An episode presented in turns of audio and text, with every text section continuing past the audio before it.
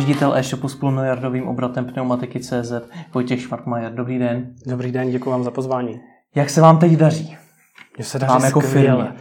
Konečně teplo, zákazníci pochopili, pochopili, není úplně správné slovo, zjistili, že potřebují přezout na letní pneumatiky a hmm. to nám pomáhá. Čili tenhle týden je úplně skvělý. Já se na to právě proto ptám, protože pneumatiky asi nebudou něco, co se prodává v průběhu celého roku. Tak jak se vám daří teď? Teďka jsme v druhé části sezony. Eh, první část sezony přišla v březnu, bylo poměrně pěkně, nicméně ta krásná vzrůstající tendence trhu jako celého byla zastavena dubnem, protože začalo sněžit a hmm. samozřejmě potřeba na těch letních pneumatik hm, pominula. A kdy máte největší počet objednávek? Vlastně eh, ty pneumatiky jsou sezónní a největší sezóna je v říjnu, někdy Aha. kolem 20. října. Je to z okolností blízko povinnosti přezout na zimní pneumatiky. To je takový důležitý milník, tam se dá plánovat marketing. Uh, druhý milník je v létě a ten je víc uh, ovlivněný právě počasím. Řekněme, někdy tomu pomáhá například uh, nějaký svátky, když tam jsou. Uh-huh. Kolik, Velikonoce. Kolik procent obratu v těch, těch obdobích uděláte? Tam je to velmi koncentrovaný, to znamená, tam jsme schopni vygenerovat i 40, 40% celoročního obratu. Tím pádem. Jenom v tom jednom období nebo v obou dohromady? Dohromady. Dohromady. dohromady. To znamená ta kor zimní sezona, kor letní sezona, dohromady to udělá něco kolem 40% obratu. Takže když to řeknu, tak 40% eh, vašeho obratu tvoří, dejme tomu, dva měsíce? Aby to nebylo i méně malinko, třeba o nějaký týden. Co to pro vás, jakož to pro šéfa firmy z hlediska jejího řízení znamená? To znamená, že v krátkém období se nesmí nic pokazit, všechno, co jsme přichystali, musí klapnout málem bych to chtěl říct bezvadně. Hmm. Není moc prostoru na improvizace, protože ten zápřeh je tam opravdu obrovský. Z pohledu celého týmu je to úžasné nasazení, který hmm. rád sleduju. Poslední dobou už se podaří, že i malinko třeba z odstupu, někdy to bylo i na skladě, prostě reálně expedovat. No a pak doufáte, že to třeba nějaký třetí subjekt nepokazí. Hmm. Nás bude sledovat řada podnikatelů, kteří také trpí určitou sezónností. Hmm. Jak se na to připravit? Možná to ještě o něco těžší ve smyslu, když jsou třeba dvě sezony, což hmm. je náš případ. Myslím, že klasicky bývá spíš jedna zásadní sezona, asi ta vánoční. Mimochodem na to náš sortiment není náchylný, to prostě Vánoce neovlivňují. Pneumatiky se pod stromeček obvykle nedávají. A e, třeba konkrétně u nás tam mezi těma sezónami je malinko méně času na to, aby se měnily strategické věci, aby se prostě udělal nějaký skok, logistika, nevím, e-shop, nějaký backend nebo něco takového. Každopádně je to o nějakým soupisu možn- věcí, které je možno zlepšit. Samozřejmě tomu hodit priority, nikdy neuděláme všechno. Takže vy, zajímalo by mě, jak v praxi pracujete. Máte nějaký soupis věcí, které potřebujete zlepšit? Ano, máme soupis věcí, obvykle po sezóně sedneme, dokud to máme v živý paměti, to opravdu jako hodně funguje. Ono o měsíc později, o prázdninách, ta paměť je už prostě jiná hmm. a sepisujeme největší, nemusí to být průsery, může to být kolikrát výzvy, může to být zlepšení a zkoušíme k tomu dávat nějakou prioritu biznisovou, může vám tam padnout třeba EET, tak priorita je daná, že jo? Tam moc není co vymýšlet a uh, stihnout toho nějaký rozumný, rozumný rámec toho. Jak náročná pro vás ta implementace EET byla? Samotná implementace nebyla jako tak extra náročná. Horší bylo to období té nejasnosti předtím. Hlavně tam šlo ty platby onlineové, kdy ministerstvo pravděpodobně úplně netušilo ty niance, které tam jsou a asi tak trochu klasicky na poslední chvíli jsme se dozvěděli, jak to vlastně udělat. Samotná implementace nebyl nějaký zásadní problém. Dokážete vyčíslit, kolik vás to stálo, to EET? Nedokážu, ale to, no, takhle můžu to odhadnout. Odhadem. Bylo to třeba 30 tisíc, řekněme, hmm. v rámci nějakých v zásadě interních nákladů. Možná nějaké účasti na semináři, kdy na poslední chvíli se zjišťovalo teda, jak tedy postupovat. Jak eh, určujete ty priority? to je velký oříšek pro spoustu podnikatelů. Řekl bych, že jako jedna speciální priorita je určitě vztahy ke státní správě, to vždycky vyskočí nahoru, tam to není možné dělat jinak. Pak eh, tam je zákazník, tomu prostě nemůžeme, ty to nazvu možná tak jako drsně, ale jako systémově ubližovat v žádném případě. Samozřejmě hmm. někdy se stane, že nějaký proces je malinko udělaný, takže třeba zákazníkovi to není úplně tak komfortní, jak by mohlo být. Nicméně, asi takhle. Nicméně to, že máte tak velkou část obratu v necelých dvou měsících, to může znamenat, že vás mohou velmi zaskočit i nějaké nečekané investice. Jak se na toto připravujete? Může se něco pokazit. Může, ale to asi už pak jako stejně úplně jako nespravíte. Hmm. Ve smyslu třeba investice může být sklad technologie do skladu, nebo třeba výměna serveru. Eh, no tak teď si naběhnu, protože to bude vypadat, že předpokládáme, že, nebo ano, že předpokládáme, že server nespadne a hmm. doufám, že nám země nespadne, bylo by to to nejblbější období, který hmm. může být, ale třeba za nás tím serverem se na to připravujeme, pokud to jde a občas i trénujeme třeba nějaký backup, jestli dokážeme obnovit na server nějak rozumně rychle. Hmm. A pracujete takhle nějak s těmi financemi, protože vysvětlím, proč já to tam hmm. znám podnikatele, kteří si právě dávají stranou nějakou, nějaké procento z uh, příjmu firmy. Právě proto, aby v případě těch nečekaných investic v období, kdy se zrovna moc nedaří, tak aby dokázali zasáhnout. Jestli to, je, to máte nějak vyřešené. Jako v obecné rovině určitě tvoříme nějaké rezervy. Mm, teď neříkám, že to úplně jako přesně odpovídá účetnictví a nějaký, nějakým rezervám, no tvor, tvorbě rezerv. Hmm. Nicméně obecně určitě tvoříme rezervy uh, a spíš na období, kdy přece jenom i prodej pneumatiky je cyklický, do toho nějaká ekonomická situace, tak kdyby přišel nějaký pokles trhu, aby nás to, aby nás to v zásadě jako nezlikvidovalo, abychom to vždycky dokázali pokud možno přežít, když to takhle řeknu. A, a mezi sezonama toto není úplně, eh, jak nám to funguje. Tam mezi sezonama si pomáháme třeba někdy bankovníma, nějakýma produktama, hmm. nějaké půjčky. Je to hodně o předzásobení toho zboží, to znamená, je to poměrně hodně náročný na cash flow, jsou splatnosti, Zrovna třeba v letošní sezóně lze očekávat, že některé subjekty by mohly mít lehce problém se splatnostmi a to pouze z toho důvodu, že ta sezóna se posunula a bude zrealizovaná o něco později. Chápu. A ty rezervy tvoříte podle nějakého klíče, opět nějaké procento nebo něco podobného? Spíš to je pocit. To je spíš pocit, takže to není, že bychom řekli každý rok, já nevím, půl procenta, někde to zmrazíme, nešáhneme hmm. na to. Může se stát, že v nějaký období třeba na to šáhneme, protože počítáme s tím, že to někde doběhne. Toto to je spíš takový pocitový. Hmm. A když jsme se bavili o těch eh, necelých dvou měsících, kdy máte nejvíce objednávek, tak jak se snažíte snížit ty propady mezi nimi? Jde to nějak u pneumatiky? Moc nejde. No. To prostě pneumatika, eh, my tomu říkám, že to je nutný zlo pro toho řidiče. Hmm. A on ji prostě pravděpodobně nekoupí třeba čtyři, protože prorazili jednu. Ale může být scénář, kdy musí. Ale hmm. obvykle kvůli tomu, že prorazím jednu pneumatiku, nekoupím čtyři spíš ani nekoupím dvě. Eh, takže ani třeba marketingem, nějakýma slevama nejsme schopni ty lidi vyloženě namotivovat natolik, aby si třeba teď kupovali zimní pneumatiky.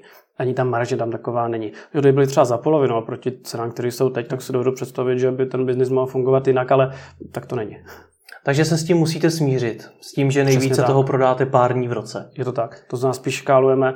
Je to o tom vybalancování těch eh, fixních nákladů a pak pokud možno používat nějaké třeba studenty, respektive chtěl jsem říct spíš brigádníky v rámci sezóny, eh, protože samozřejmě nemůžeme v průběhu celého roku mít na HPP úplně tolik lidí, kteří pokryjou tu sezónu, ten hmm. pík té sezóny.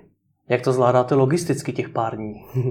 Logistiku musíme rozdělit na dvě části. Na tu, kterou děláme my, eh, myslím tím eh, samotný třeba vychystání těch pneumatik, když to hodně zkrátím, a pak logistiku, kterou nám realizují partneři, což jsou typicky přepravní firmy a tam to ovlivňuje pramálo. A tu vaši logistiku, jak ovlivňujete? Na ty pracujeme docela systémově, to znamená, snažíme se přijít třeba jednou ročně, jednou za půl roku, není to zase úplně přesně daný s nějakým zlepšením, Může to být asi rok a půl, kdy jsme zavedli čárové kódy a po roce pak trošku jsme měli lehký problém s tím, eh, ale takovým způsobem s tím prostě doposouváme dál. No nicméně vy většinu dne, eh, většinu roku, většinu vašeho vozového parku, když to takhle řeknu, vlastně vůbec nevyužíváte. Pouze těch pár dní v roce, je to tak? My ani svůj vozový park vlastně nemáme, respektive byl přesně nemáme jednu dodávku, která hmm. slouží k nějakým takovým ad hoc spíš převozům, závozům a vyloženě používáme opravdu ty profesionální spediční firmy, asi je všichni známe. Mm-hmm, chápu. Takže jste ani nepřemýšleli o vlastní logistice, protože u něčeho tak velkého a těžkého, jako je uh, pneumatika, se to přímo nabízí. Nabízí, nabízí, ale tím, že vlastně náš segment je B2C, hmm. a to je ten koncový zákazník a my to sami vidíme, on je neskutečně náročný a oni ty přepravci to opravdu nemají jednoduchý. A my se jako necítíme na to, že bychom chtěli tříštit naši pozornost a, a třeba i IT pozornost a IT kapacity a manažerské kapacity k tomu, abychom vymešli, jak eh, může fungovat fungovat logistika. Je pravdou, že třeba na trhu je poměrně velmi pěkný příklad rohlík, který prostě to zvládl za mě neskutečným stylem a je to velká inspirace, ale zatím to na vlastní logistiku nevidíme. Taky ho banány a ne pneumatiky. no právě. Jak vás ovlivnila ta povinnost přezutí na zimní pneumatiky? Tehdy, když jako vstoupila v platnost? Hmm, to pro vás musela být dobrá zpráva. To byla, ale dočasně, protože vám to udělalo jakýsi pík, jakousi velkou poptávku po pneumatikách a pak další dva, tři roky, čtyři to samozřejmě šlo tak spíš jako do boku ta poptávka, než hmm. jako určitě nerostla. Takže spíš to udělal nějaký cykl, který se někdy ve čtyřletým, někdy v pětiletým uh, čase, jak si opakují. Hmm.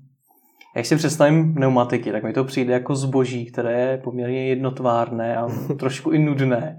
Jak se s ním dá odlišit od konkurence?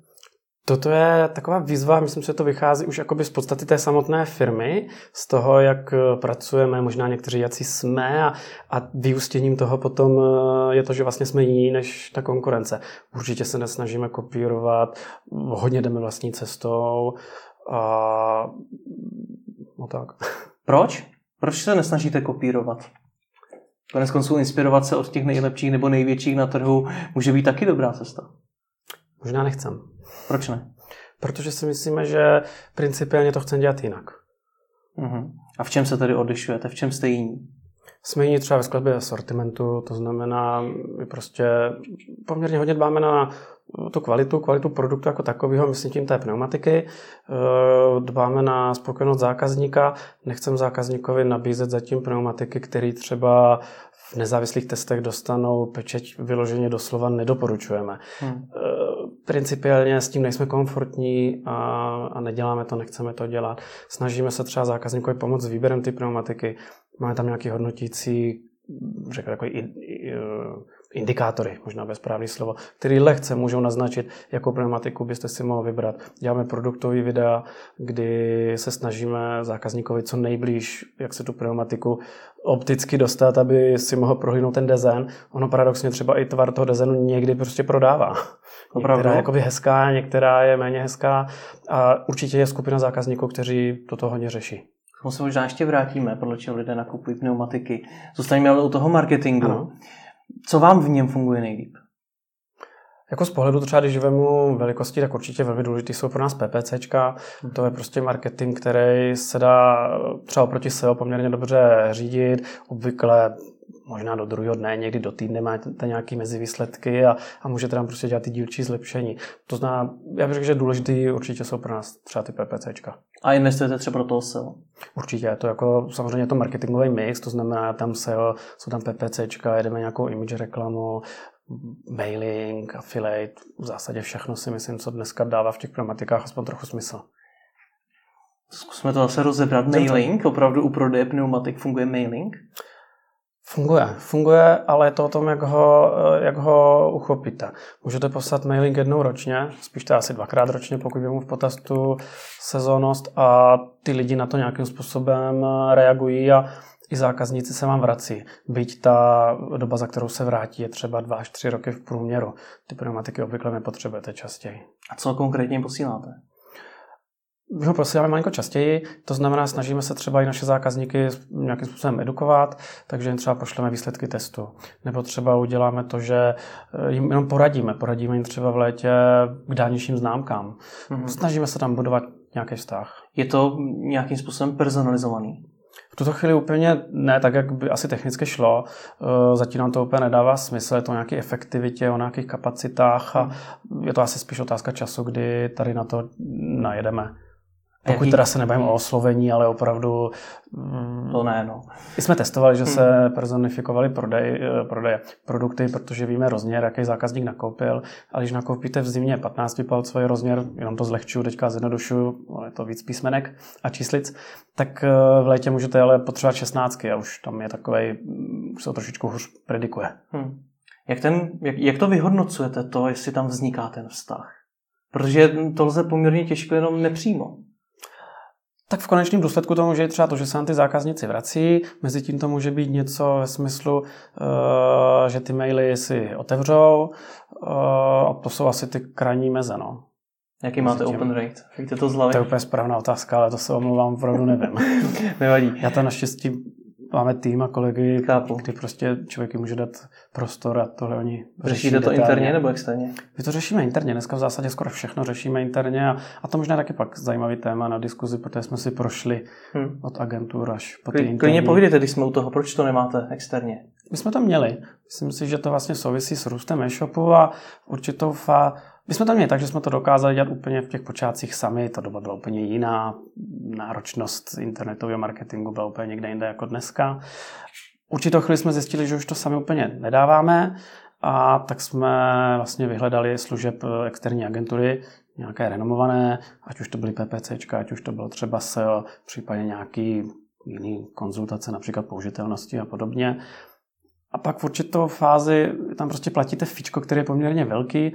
Spíš si myslím, že to bude třeba na tisícovku měsíčně a v určitou chvíli si tak jako řeknete, a tam konflikt, ta hodinová mzda eh, versus eh, na druhé straně nějaký eh, správný slovo, nebude to obchodník, ale spíš ten člověk, který třeba ty PPCčka reálně dělá, ale vy víte, že dělá pro pět, deset klientů. A v určitou fázi ta fakturace už je tak významná, že se vám vyplatí, pokud budete mít štěstí najít člověka, který bude in-house a prostě ho začít pomalu školit a on se tomu sortimentu bude věnovat naplno.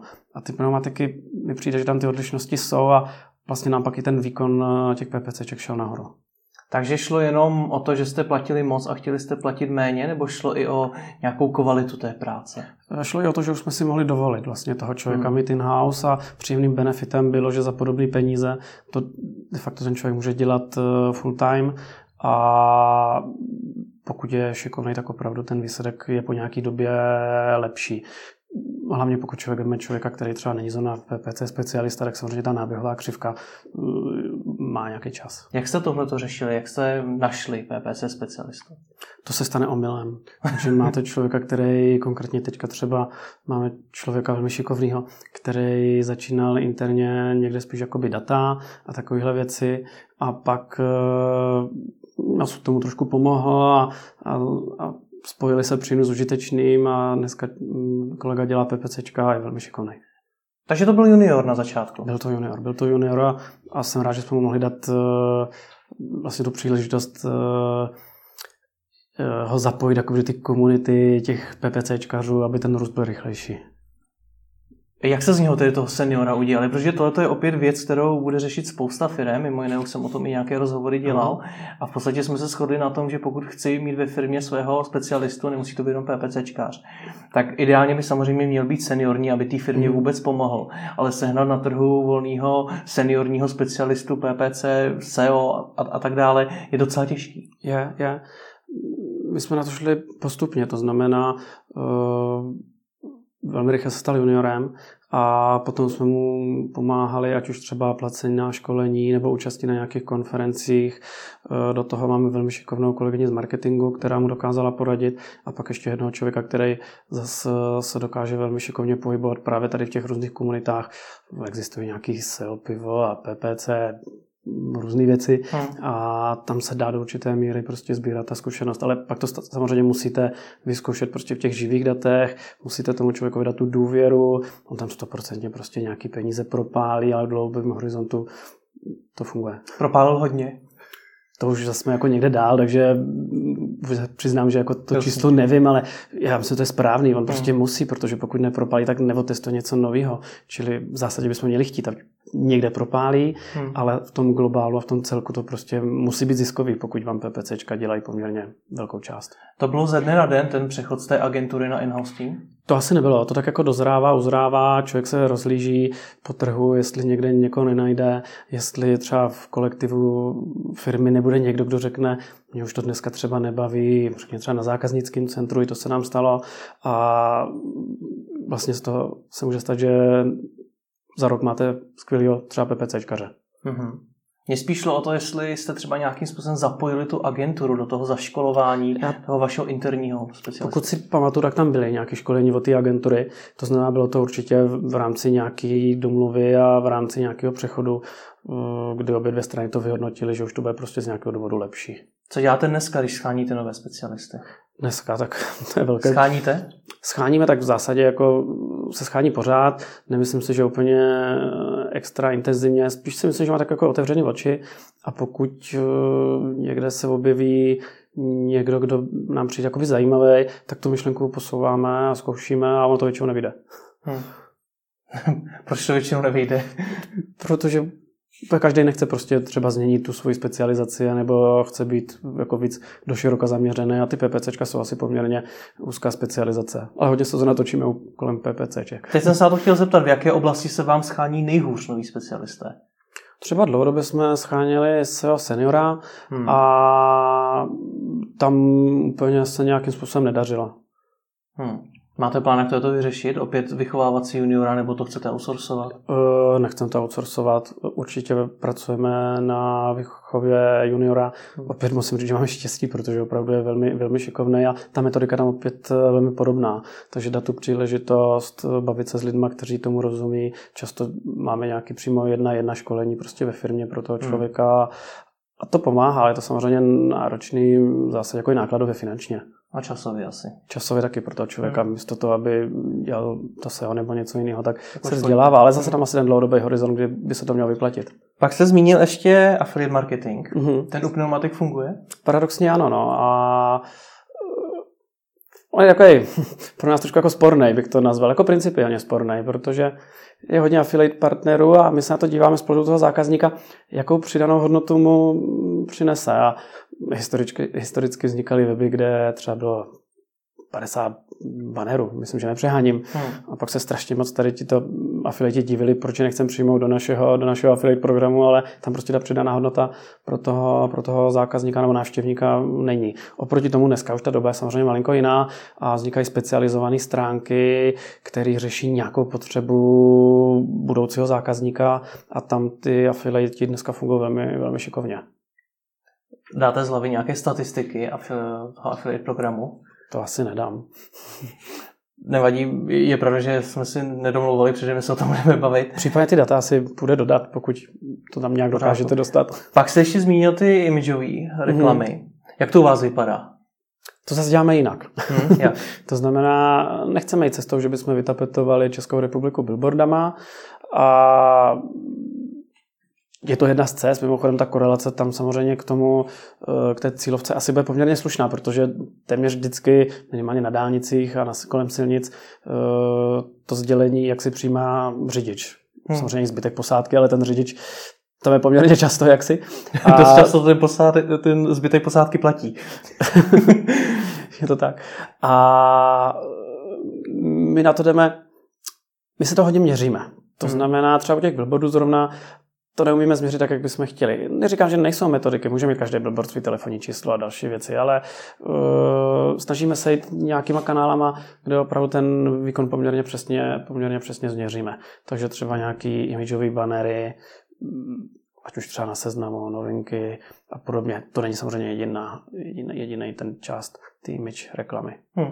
Kolik z toho celkového budgetu, na, který na marketing máte, hmm. investujete v průběhu roku a kolik jenom v rámci těch období, kdy toho prodáte nejvíc?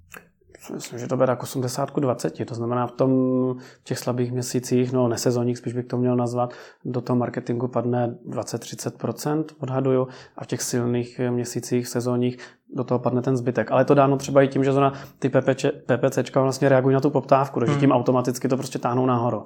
A Úplně se nesnažíme v mimo sezóně, kdy třeba nějaký mediální prostor může být o něco levnější, jestli ještě vůbec dneska něco takového platí, eh, se snažit masírovat. Historicky jsme to párkrát dělali, ale mezi tím se prostě změnily mm, způsoby třeba, kterým na seznamu se prodávají eh, pozice a všema těma různýma remarketingama eh, i v té slabší sezóně pravděpodobně máte poměrně bonitního mm, jako kukino vlastně, asi by se dalo říct, když je zrovna nějaká anonymní bezcílení hmm. a kde by možná jela zóna image reklama. Nicméně, co tedy u pneumaty, které se prodávají v pár dní v roce, hmm. v tom marketingu funguje po zbytek toho roku?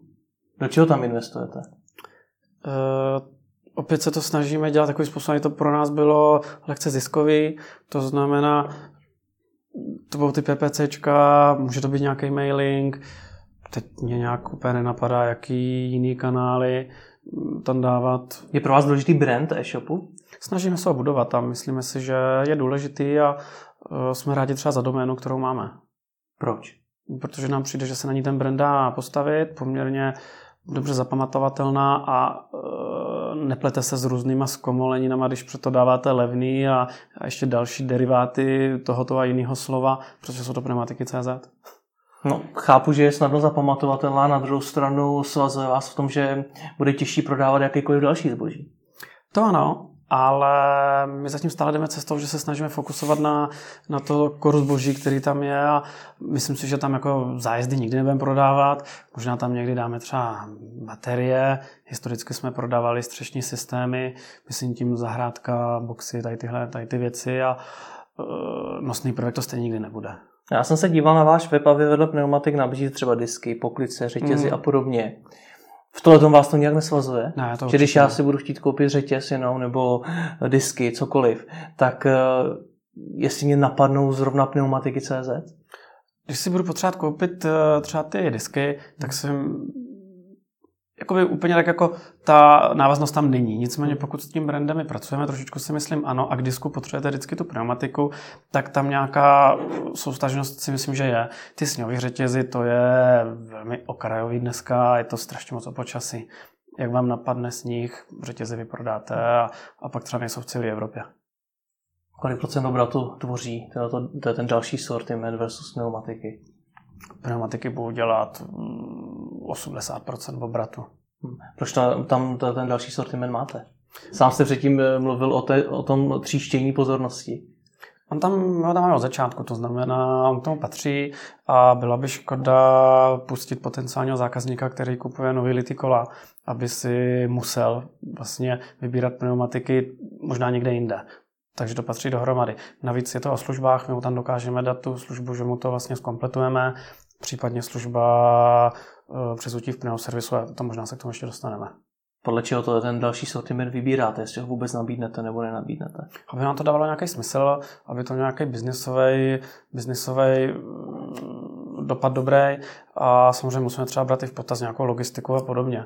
Takže něco, co bude úplně malinkatý, nám v té logistice bude malinko hůř fungovat, než třeba disk, to je prostě zabalený v krabici a je to trošku podobný pro tu logistiku těm pneumatikám. Vy jste uh, sám řekl, že nějak pracujete s tím brandem. Uh-huh. Jak konkrétně? to je dobrá otázka, jak konkrétně. Mm, snažíme se zlepšovat znalost toho brandu, kdy historicky víme, že nebyla úplně na takový úrovni, jako bychom chtěli. Eh, na tom bych řekl teďka jedeme už asi od roku 2013, možná 14. Že tedy vyhodnocujete nějak znalost vašeho brandu? Ano, ale nějakýma zase digitálníma, nějakýma digitálníma měřeníma.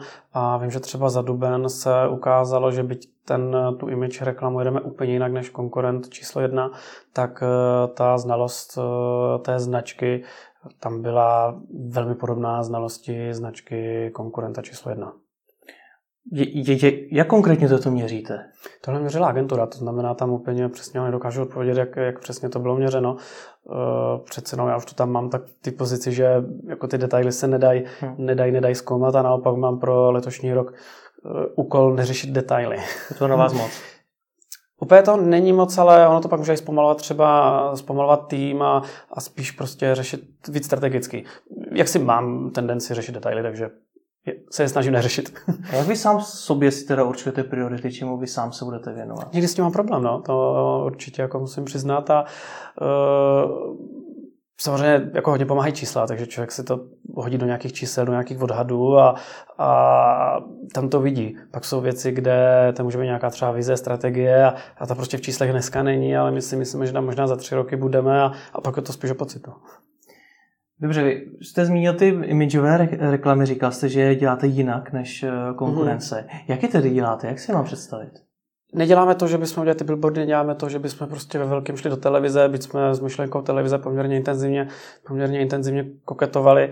Je to svým způsobem i o nějakých rozpočtech, kdy asi zatím nejsme ochotní do toho dát až tak velké peníze a v tom konečném důsledku znovu ta efektivita. Efektivita vynaložená uh, vlastně na to vybudování brandu si myslíme, že se dá dělat jinak. Zkoušíme všechny možné digitální uh, marketingové kanály nebo platformy, to znamená třeba YouTube. Vlastně teďka už to bude druhá sezona, co jsme zkoušeli YouTube, videoreklamu a, a určitě bylo zajímavý.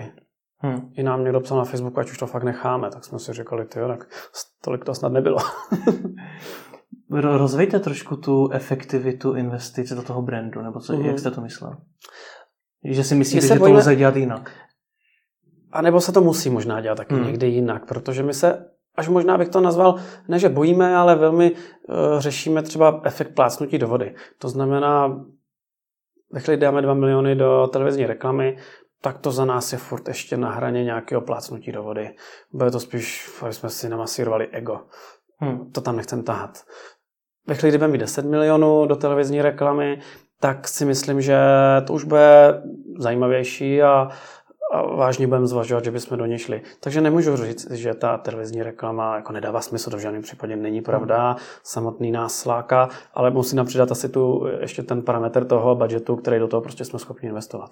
Takže pokud tomu dobře rozumím, tak váš problém je ten, že máte, eh, plácáte do vody, jenom občas, eh, máte třeba eh, reklamu v televizi a že neděláte ten, ty brandové kampaně nějak kontinuálně dlouhodobě? Já si myslím, že my se právě snažíme ty kampaně nedělat tak, aby jsme plácali do vody, takže vlastně v té televizi jsme skoro vůbec nebyli a ve chvíli, až budeme mít pocit, že jsme ve velikosti a pozici takové, že nás ta televize může posunout nahoru a budeme ochotni do toho dát třeba 10 milionů do sezóny, tak v té televizi budeme.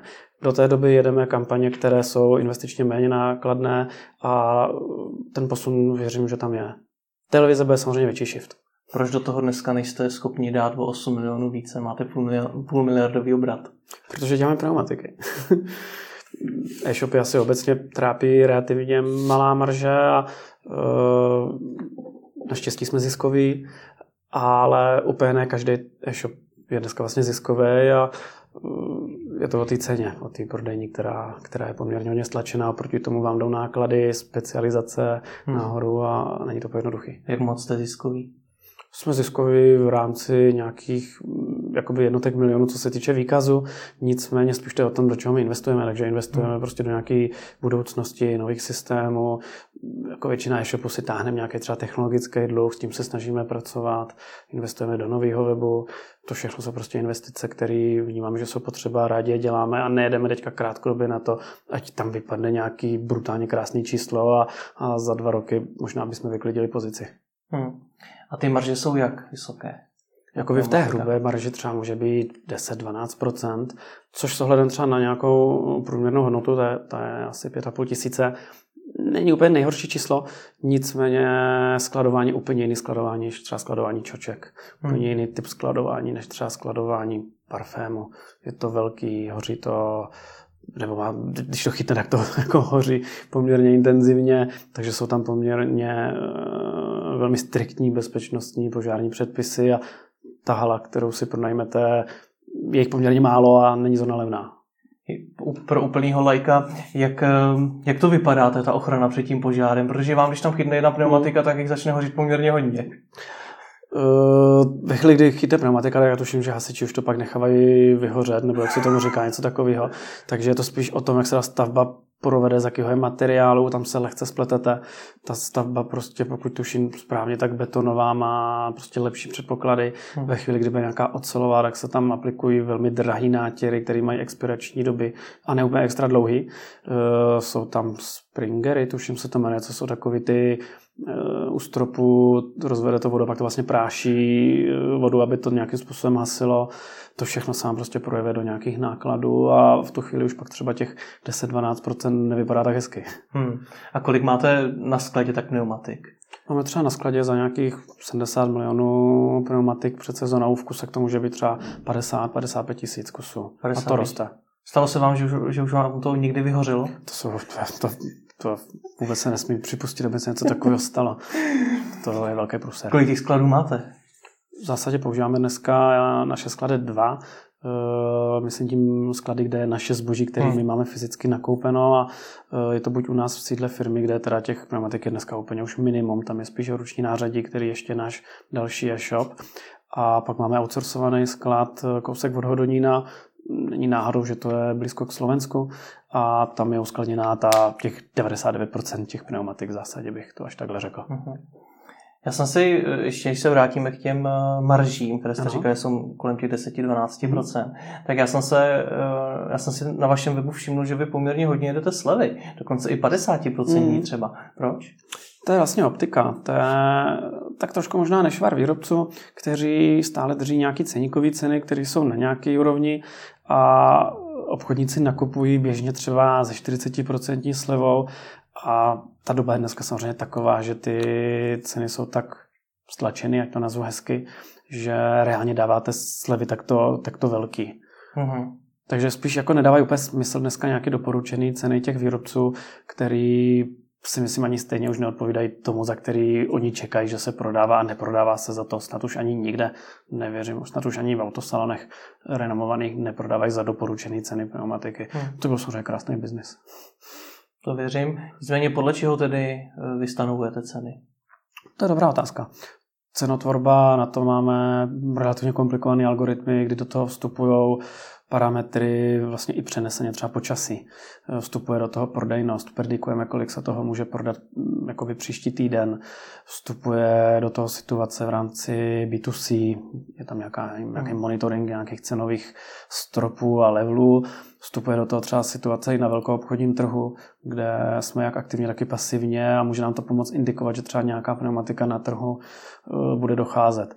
Ne, že by ty systémy třeba byly úplně vymazlené a neviděli jsme tam ještě prostor k nějakému zlepšení, tam vždycky je co zlepšovat a dokud vidíme ty příležitosti, tak je to asi správně. Je to, to si celé programujete sami? Toto určitě je in-house řešení a uh, je to třeba je na jeden z částí, které je pomalu zralý na přepsání. A vyplatí se to? My takhle promakanou cenotvorbu? Hmm. Jsem přesvědčený. Protože ty investice věřím, že do toho musí být obrovské. Dneska už to není třeba taková investice až úplně do když jsme to naprogramovali, to už je poměrně hodně let zpátky a přidávají se tam nějaké věci. Spíš ten náklad je dneska ty systémy držet při životě, protože se hodně věcí změnilo. Mm, některé core věci byly programované, když jsme možná měli obrat 100 milionů, možná i méně. Hmm. Eh, takže spíš v téhle rovině a bylo by super, kdybychom teďka mohli jako pauznout eh, ten čas, tu, tu sezonu a dát si dva roky a stavit to na zelený louce. S těma to znalostma to by bylo, hm, to bylo dobré. Srovnáváte ceny nějak s konkurencí? Ano, to je v rámci toho B2C a jsou tam nějaký eh, algoritmy, kdy na, to, kdy na tu cenu dáváme větší důraz, někdy menší důraz. Hmm. Určitě se inspirujeme. A jak se tam říkal, že to ovlivňuje mimo jiné i to počasí, hmm. jak to ovlivňuje počasí? Ano, ovlivňuje sekundárně, protože to počasí táhne tu poptávku. Takže vlastně jak vyskočí ta poptávka, tak my víme, že na příští týden třeba v sortimentu konkrétním produktu eh, očekáváme, že jich neprodáme 4 pneumatiky, ale třeba 40. A podle toho ty naceňovací algoritmy fungují jinak. Pokud je nemáme třeba ty pneumatiky skladem, tak si chceme být jistí, že dokážeme na klidně velkou obchodním trhu nakoupit v tomto množství a podle toho naceňujeme. Hmm. Je cena právě to, podle čeho zákazníci vybírají, kde nakoupí pneumatiky? Dělám všechno pro to, aby to nebyl ten hlavní kritérium. To je, to není odpověď na tu otázku, to věřím, že děláte, ale je to to, podle čeho vybírají? Pneumatika je poměrně drahá. Průměrná objednávka jsme říkali 5,5 tisíce, čili do rodinného rozpočtu to je zásah a myslím si, že zákazník si kontroluje tu cenu. Kontroluje si, jestli my jako prémiový, trochu si tvrdit značkový e-shop, nejsme prostě mimo. Hmm. A to si musíme ohlídat a to je ten náš úkol v rámci toho kontroly těch cen v rámci těch konkurentů. Není to o tom, že budeme nejlevnější, nikdy nebudeme a nikdy se o to ani nebudeme snažit. Vy tam de facto třeba můžete v nějaký moment bojovat i se subjektama, který třeba k tomu DPH přistupují nějak nestandardně. To se v vašem oboru opravdu děje? Určitě se to děje. Jak často? To se taky nedá kvantifikovat, ale prostě uh, zóna třeba řekne zbožový porovnávače, ať nejsem konkrétní, vytváří určitý podhoubí některým subjektům se těch pneumatik v uvozovkách zbavit, páč tam je to hodně o té ceně na té heuréce a, a pokud vy dokážete to tak zamotat, že to DPH nebo nějaká významná část toho DPH se tam někde ztratí, tak pak máte samozřejmě eh, jakousi nekalou výhodu, nebo jak to, jak to hmm. nazvat. Děje se to. Není to tak, že by se to dělo úplně jako brutálně, že by všechny subjekty krachovaly, ale ono to i třeba čeří vodu, což taky v zásadě možná zbytečný. Co to znamená to čeří vodu? Čeří vodu, že tam, eh, jestli třeba nějaká oktávka, my tomu říkáme oktávka, to je pneumatika na oktávku, uh-huh. takže jestli oktávka třeba bez tisícovku, tak tam někdo prostě nabízí pneumatiku oktávku za 800, možná má jenom 20 hodnocení, možná jenom 50, takže já věřím, že dneska už eh, naši zákazníci jsou znalí internetu, na internetu nakupují běžně a, a poměrně dobře dokáží odlišit subjekt, který je minimálně podezřelý. A komplikuje, komplikuje vám tohleto hodně biznis? Já si myslím, že v rámci toho B2C to není něco, co jsme řešili až nějak jako úplně extra intenzivně, ale třeba subjektům, který jsou velkou obchody a, a působí někde víc na severu, tak se nám s ním setkávají určitě častěji. Hmm. Severu myslím jakoby blízko k Polsku. No. Hmm, chápu. Jak tvrdý konkurenční boj ve vašem oboru je? Auta nám nehoří zatím. Někomu jo? Nevím, tak jako myslím si, že v nějakých oborech se to stát může. Nám naštěstí ne, takže je to dobrý. Já si myslím, že s konkurentem máme dobré vztahy a samozřejmě netvrdím, že se měli by všechno, co dělá konkurent číslo jedna nebo konkurent číslo dva. Ani o toho tady nejsme a uh, jsem utekl z otázky. Ne, vlastně neutek, rozumím tomu.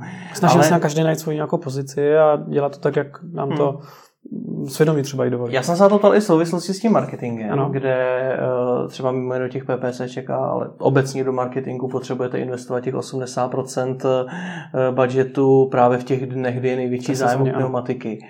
Což je u všech vašich konkurentů stejný pravděpodobně. Je to pravděpodobně. Tak jestli minimálně v tom marketingu je ten konkurenční boj tvrdý? Já si myslím, že je tvrdý, ale zároveň dneska ten marketing už je prostě o opravdu velkých specializacích a k tomu se dostanete přes nějaké investice a, a naštěstí funguje to, že kdo to dělá opravdu full time a možná, to bude znít tak jako nehezky, neagenturně, tak já věřím, že má nějakou výhodu. Proč ne agenturně?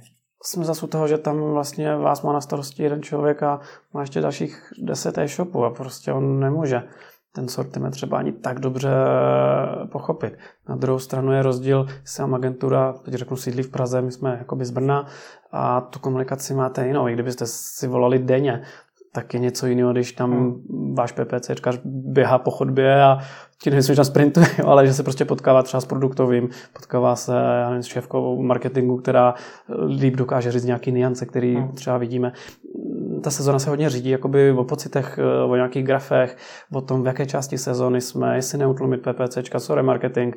Je to citlivá práce. Takže fine tuning. agentury podle vás brzdí ty firmy? Já bych neříkal brzdí. Uh, aby to neznělo tak tvrdě, agentury mají své místo a naopak si myslím, že e-shop v nějaké velikosti by to neměla outsourcovat. Hmm. Mě šlo právě o to, že vy jste říkal, že eh, neděláte třeba tu, ty billboardy a podobně, hmm. že ten marketing děláte jinak. Tak když si při té situaci na tom trhu a při tom, jaká má specifika, tak jestli máte vůbec na výběr, jestli můžete taky ty billboardy dělat, nebo jestli jsou ty plochy tak obsazené, že už to nedává vlastně smysl. A ty eh, ceny jsou tam vyhrané tak vysoko. U těch billboardů třeba proti vám může jít, eh, můžou jít volby protože to je typický nástroj jak si propagace politických stran a v tu chvíli opravdu ta obsazenost je jaksi reálně poměrně vysoká a vyšší. My jsme dělali billboardy, může to být zpátky 4-5 let a úplně nebyl problém tehdy aspoň koupit billboardy. Na druhou stranu billboardy u silnice je asi věčný politický téma a mm, jedna strana je tam chce, druhá strana je tam nechce, že to rozptyle řidiče někdy víc, někdy méně. Typnu si, že vy je tam nechcete. Mně nevadí, nevadí. Mně nevadí, eh, ale měla by mít pravidla. To znamená, prostě nemůžou být někde v situaci, kde hrozí, že do nich to auto nabourá a hmm. přece je to minimálně nějaká betonová podstava. Já jsem se ptal pár lidí v mém okolí, co dělají, když potřebují koupit pneum, ano. nové pneumatiky. A přiznám se, že poměrně málo lidí mi řeklo, že jde na internet.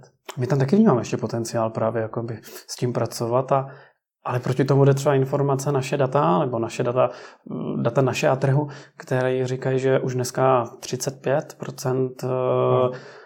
pneumatiky je prodáno přes internet. To je poměrně dost na to, že si vezmete, že vlastně to je komodita. A já nevím, jestli ještě nějaká jiná, teď nenapadne, která takhle úzce potřebuje navázané vlastně tu službu k tomu, myslím tím to samotný přezuti. Uh-huh. Jestli můžete koupit třeba i filtr do auta vyměnit si třeba filtr, řekněme žárovku, to možná bude jako jednodušší. Nepotřebujete nutně servisní centrum k tomu. Ty pneumatiky to doma prostě monterpákama dobře dáte, hmm. ale nevyvážíte to. Kdy nakupuje ten zbytek? 65%? Hmm. V tom budou ještě i fleetoví zákazníci, ty bychom na to měli pravděpodobně odečíst. Pak tam zbydou velké firmy, ty budou dělat nějaké tendry a řekněme těch 30% motoristů ještě dneska bude nakupovat standardní cestou. To znamená v pneuservisu třeba. Jak spolupracujete s nimi, s těmi kamennými pneuservisy? To je velký téma. To znamená, je otázka, jak moc to vzít ze široka, nebo... Zeptám se tady jinak. Je to no. pro vás těžká konkurence? Hmm.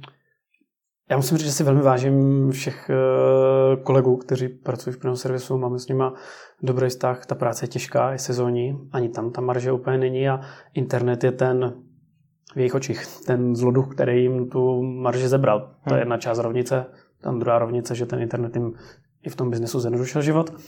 A eh, je to takový velmi křehký se tě, s těma pneuservisama bavit o nějaké spolupráci. Což nebyla odpověď, jestli to je pro vás těžká konkurence? Hmm, trošku jsem otekl, tak jo, tak ještě na to budu jinak. Eh, já úplně upřímně si moc neumím představit, proč bych dneska měl si jít koupit pneumatiku do pneuservisu.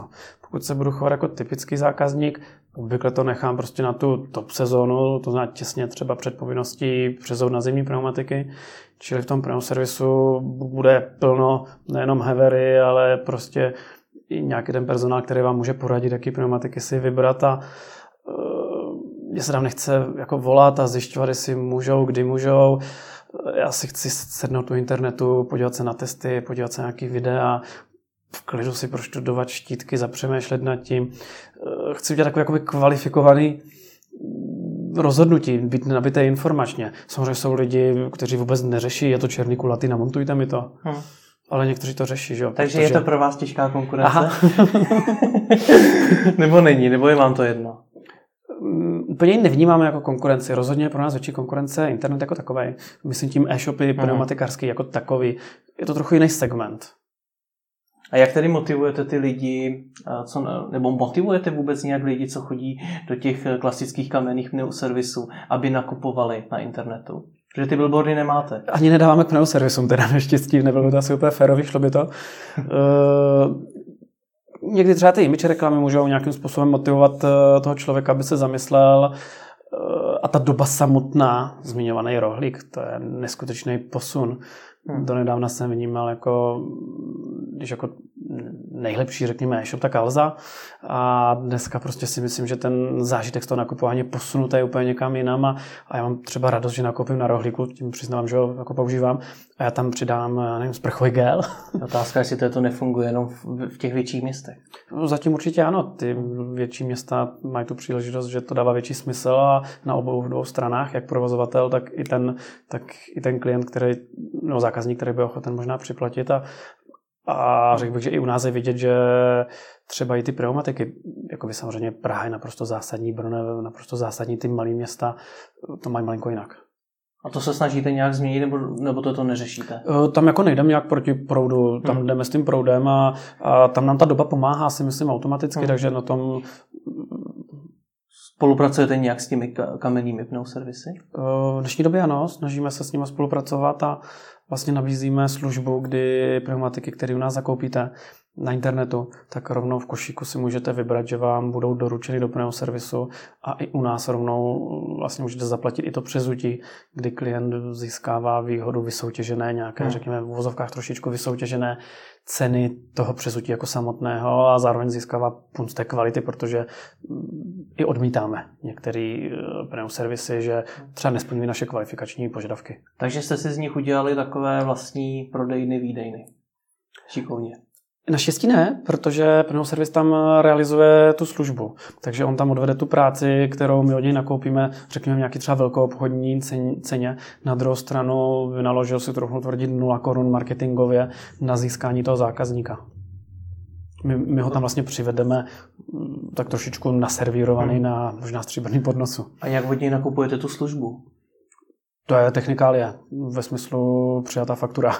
jo, takže vždycky jenom u jednoho zákazníka, ne nějak hromadně, že... Ne, zatím to není hromadně samozřejmě, je to vyloženě teďka jeden zákazník, jedno přezutí. A... Jak jste to ale dokázali, protože z toho, co hmm. jsem pochopil, tak vás původně ta servisy brali jako to zlo z toho internetu, který je chce zničit a teď pro vás nasazují pneumatiky. Je to tak, no, ono vlastně v důsledku si myslím, že ten zákazník je jeden a on tu službu bude potřebovat a on ji někde zrealizuje. A protože jsme a podle, vypadá to, jako, že jsme vlastně teda uh, prémiový e-shop, tak se snažíme v tuto chvíli pracovat s prémiovými partnery. S pomenutím tam nemáme tedy garážisty a jsou takové otázky zase. No zajímá mě, jak jste je přesvědčili k tomu, aby proti vám nezbrojili a naopak, aby spolupracovali. Snažíme se hledat win-win model. Eh, ten win-win model se malinko hůř hledá v sezóně, protože v sezóně každý plynou servis má svých zákazníků určitě dostatek. Nicméně v té mimo sezóně se každý nový a další zákazník eh, hodí a ona i ta mimo sezóna stále generuje prostě hmm. poměrně velký počty zákazníků, kteří nakoupili pneumatiky a potřebují je přezout. A tam přesně je to velký benefit pro ten pneumoservis. Hmm. Z hlediska nějaké evoluce, myslíte si, že pneumoservisy zaspaly dobu? To by bylo hrozně laciný takhle jednoduše to říct, protože určitě byla doba, kdy pneumoservisy si otvíraly eh, e-shopy a, a měli tu představu, že otevřít si ten e-shop je to jakoby ta nejče, nejtěžší část toho procesu. A ono to tam vlastně začíná, že jo? Každý e-shop, který má něco dokázat, tak tam to opravdu začíná. Musíte tam dostat ty relevantní návštěvníky a, a ta dnešní doba asi moc není pro to, abych si jako menší servis udělal eh, e-shop a snažil se získat zákazníky z internetu. Pokud se bavím o těch svých kmenových zákaznicích, kteří ke mně chodí, a, tak to asi smysl dává. Hmm. Ještě mi řekněte, vy jste vstoupili na trh, tuším v roce 2003. Ano. Co vás k tomu tehdy přiměl? Byla to potřeba, že vlastně otec si tehdy potřeboval koupit pneumatiky na auto, který měl nestandardní rozměr, bylo to Subaru. A tehdy v autosalonu mu nabízeli nějakou cenu pneumatika, ta nebyla úplně sympatická. A protože si nějak vybíral, nebo už nevím, jak to bylo, tak dostal katalog do ruky. A ten katalog byl vlastně velkou obchodní katalog jednoho německého dodavatele, který se zóna krátce etabloval na českém trhu. No a v tom katalogu byly dva sloupce. Jeden byl nákupní a druhý byl prodejní. A ten nákupní byl ještě bez daně a ten hmm. prodejní z daní, takže ten prostor tam byl jakoby velmi velký a to byl takový impuls, kdy si říkám, ty, ale tady možná, jako evidentně v té marži tam tehdy ten prostor byl, to bez zesporu, a tak jsem si tehdy naprogramoval svůj první a já s oblibou říkám, doufám, že i poslední e-shop, kdy jsem chtěl vyzkoušet nebo ověřit, zda lidi budou eh, ochotní eh, nakoupit ty pneumatiky po internetu, počkat vlastně na toho přepravce, který vám to při, přiveze. Tehdy si lidi brali dovolenou, to když to ten přepravce nepřiveze, to byl velký pruser. Hmm. Pak to naloží do kufru a jdou do pneumoservisu a v té době ještě ty pneumoservisy se na to nedívali ošklivě, to až pak postupem času, třeba nevím, 2009, byla taková určitá móda, kdy jelo uh, pneumoservisy razily, neumím přezouvat pneumatiky z internetu. Hmm. To je dneska už naštěstí pryč a platí, že zákazník je jeden a proto ta naše strategická partnerství eh, s těmi pneumoservisama, aby ta služba byla kompletní. Něco, co vám dneska podnikání v Česku nejvíc komplikuje? No, tak zrovna třeba zmíněný ET a, a to, že se to dovíme na poslední chvíli, si myslím, že e, není úplně něco, co nám pomáhá. Může to být třeba zmíněný DPH a šikovní mm, kluci, kteří s tím umí kouzlit. E, člověk by si mohl stěžovat na nějaké věci. Jsou to výzvy prostě a ty podmínky máme všichni víceméně stejný a někdo s tím boje líp, někdo, někdo hůř a se snažíme s tím bojovat nejlíp, co umíme v e-commerce se hodně často mluví o vstupu velkých zahraničních hráčů. Já jsem se díval mm-hmm. třeba na Amazon a i ten prodává pneumatiky. Jak tohle toho hodnotíte? Bojíte se toho? Vůbec to nějak neřešíme a snažíme se jakoby nebát, to je špatná emoce a hmm. většinou nevede k správným, k správným eh, rozhodnutím. Nicméně jednoho dne se to možná stane, že sem skutečně nějaký velký hráč vstoupí a v tu chvíli vám vznikne obrovská konkurence, která může být i podstatně levnější než vy. Historicky se stalo, že tady úplně významně větší e-shopy už eh, se snažili prodávat a zatím naštěstí pro nás neuspěli. Je to o tom, aby jsme se posouvali, je to o tom, aby jsme nezaspali, aby jsme neusnuli na Vavřínech, aby jsme neskusili zbytečně udělat nějaký nádherný, extrémně nádherný hospodářský výsledek a být na to strašně pišní a je to dlouhodobý boj a je to cesta, je to možná naše poslání někdy. Tak vám děkuji za rozhovor. Taky děkuji.